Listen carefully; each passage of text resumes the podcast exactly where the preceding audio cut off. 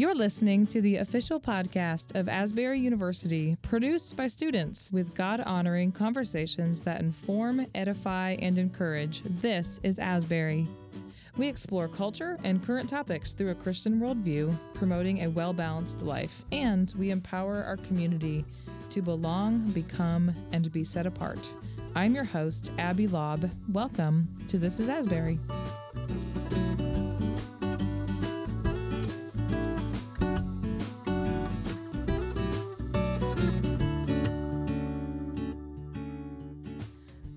Welcome to the podcast. So, in the next three episodes with Dr. Brown, we're going to dig a little bit deeper into the theme of belong, become, and be set apart.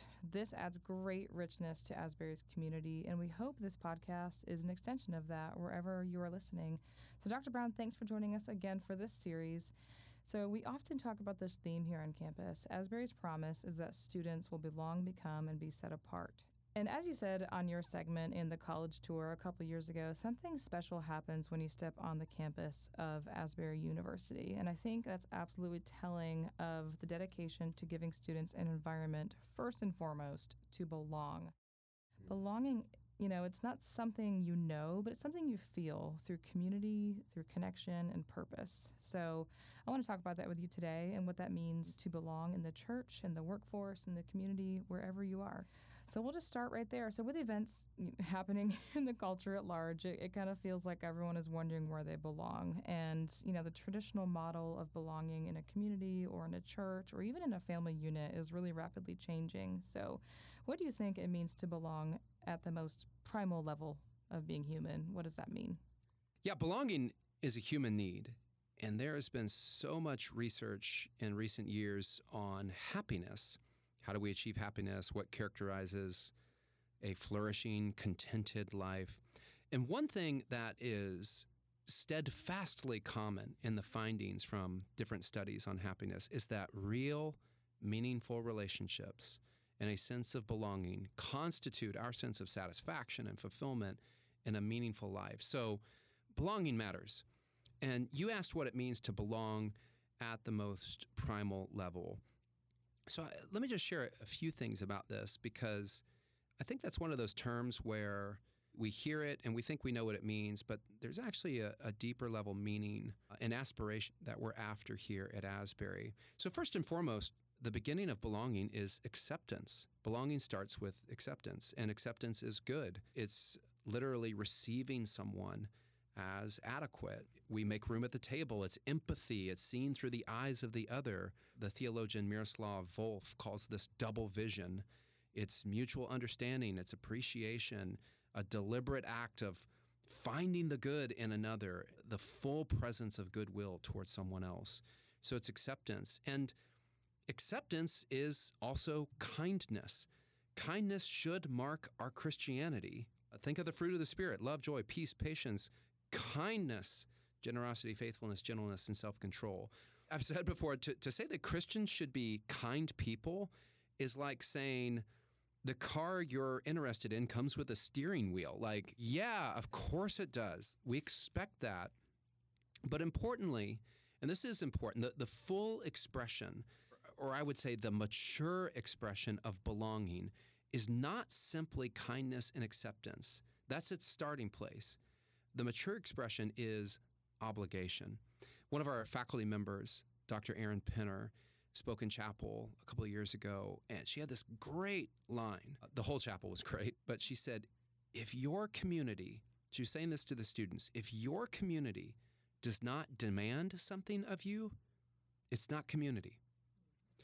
And, and I heard one person put it this way obligation, that means you belong.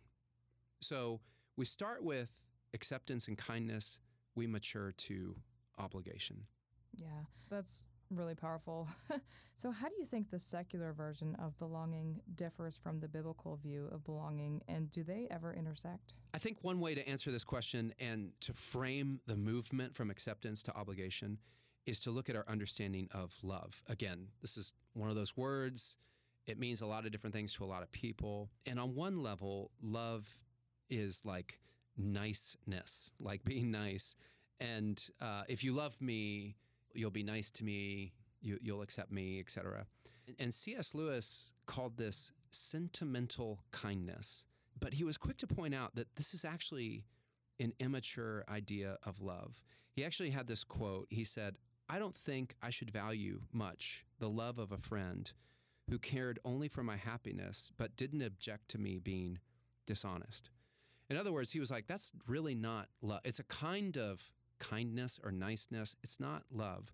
And a more mature understanding of love comes from Thomas Aquinas. He said, it's to will the good of another. And that love is far more demanding. Again, niceness and kindness, these are important characteristics. And we should be nice, we should be kind. But it doesn't necessarily obligate us. Willing the good of another, that obligates us.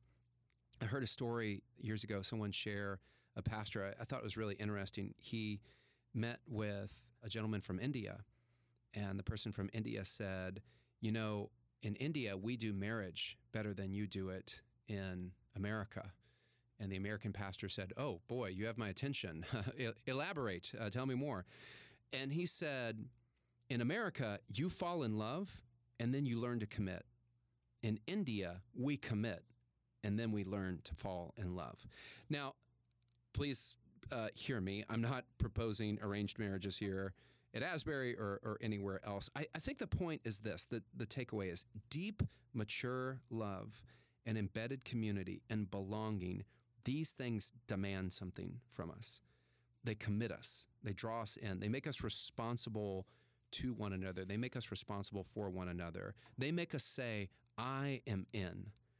And this deep, mature love, that does not rise and fall proportionate to our feelings and our sentiments and our desires because its roots reach far deeper than that. This is a love that's built on enduring commitments. This is why the, the moral philosopher Josef Pieper said that to love someone is actually not to desire them, that's self love. It's to desire something for them. Mm, that's really good. So, what's a pivotal moment in your life when you felt like you belonged somewhere? and how did that affect or change the way you perceived being known and valued? So, to answer this, I want to use an important word, I, th- I think, as it relates to identity, and that is the word durability. And we talk to our kids about this and they roll their eyes. But um, if we want a robust identity, we want durability. And that means durability in our sense of self, our sense of worth, like where our value comes from, and our sense of action. In other words, who I am, my identity, if it's durable, it doesn't change in a given situation, good or bad, clear or uncertain, happy or sad, easy or hard, etc. My sense of worth doesn't rise and fall with my accomplishments or failures or my position in life. And my sense of action is robust in all circumstances, meaning if it's durable, I can act amidst pressure or I, I can know what to do even when it's not popular or even when it might come with social cost. That's durability. That's robust identity. And that is the identity we all want. I think that's what we're all after. So the question is how do we get that? And among other things, I think we get that by being embedded when we find ourselves in situations where there's a common aim, where we are responsible to others, others are depending upon us, we're dependent upon others. These contexts, they commit us, yes, but they also confer a healthy identity upon us. So let me give my example. Because I am a son, I'm a brother, I'm a husband, I'm a father, I'm an Asbury employee, I'm in community with our administrators, faculty, staff, alumni, our board of trustees. I'm a president. There are things I do as a function of that identity. I'll quickly say when I started this job, another president told me there are things you're not going to want to do or things that you don't want to go to, but the president will have to go and they will bring you with them. Here's the point all of these labels, these identities, I'm embedded in them, and they actually limit what I can do. You might even say they militate against modern notions of freedom, this kind of unencumbered, unlimited liberty to do and act and choose as, as I see fit. They moderate my choices. They constrain and guide and regulate and govern my beliefs and practices. So they're socially embedded. These are communal bonds and they obligate me. But they are a source of identity, and not just identity, but durable identity, a source of meaning, significance, fulfillment, gratification. They provide a durable source of worth and value. They help me to know what to do. They point me to what is good and right and true, even when it's hard. This is reminiscent of the philosopher Alasdair MacIntyre. He said, If you want to know what to do, you have to know who you are. And to know who you are, you have to know the story that you exist within. That is the best of belonging. And that is what we desire for our students and, and really for anyone in our community. Those are great thoughts. How would you say that Asbury does foster that environment where students can have that community and have that sense of belonging? I know everyone in Christian higher education would make a statement like this, but but Asbury is the most deliberate environment I have ever been in as it relates to belonging. For decades, practices here have been established and refined to draw students into the very patterns of belonging I've, I've described. Kindness, yes, absolutely. Acceptance, yes. Niceness, of course. But also obligation and commitment and common aim and common work and accountability and proximity. These things don't happen accidentally. The wind blows in a more isolated, atomized direction, particularly in, in our present moment. But these practices aim for belonging of the best kind the kind that refines a robust identity, sense of self, sense of value, sense of action, and, and correlates that to a meaningful, flourishing life. That has been our community paradigm here really since the inception of the school over a century ago. Yeah, and you can feel I've only been here two years, but it's very evident. Well, is there anything else that you'd like to add, Dr. Brown? I'll just say that just in this conversation, we had a chapel a few years ago, and I shared something similar. I just told the students when I finished my graduate work, uh, a while back, I wanted to write a note to loved ones and acknowledge their influence in my life and, and just offer thanks to them. And I ended with this expression, and it's not an expression unique to me. I said, Because you are, I am.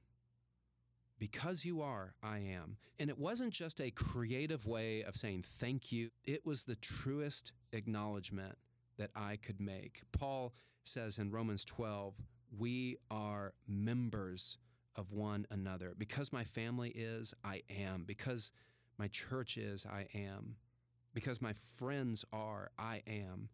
And don't miss this because God is, I am. These relationships, they draw me into a story. They obligate me. They commit me. Like I, I'm in, I'm all in. They define me. They help me to know who I am and what to do. And that story has a direction and it has a destination. Um, I, I think on our best day, when a student graduates and leaves here, they would have the thumbprint of all the committed men and women who rise and fall each day thinking about them, thinking about their intellectual development, their spiritual development, their social development, uh, being able to kind of hyper see into them uh, of their potentiality and investing in them so that when they can leave, they can say, Because you are, because they are, I am. Well, thank you so much for joining us for this episode of This is Asbury. To learn more about Asbury University, visit asbury.edu.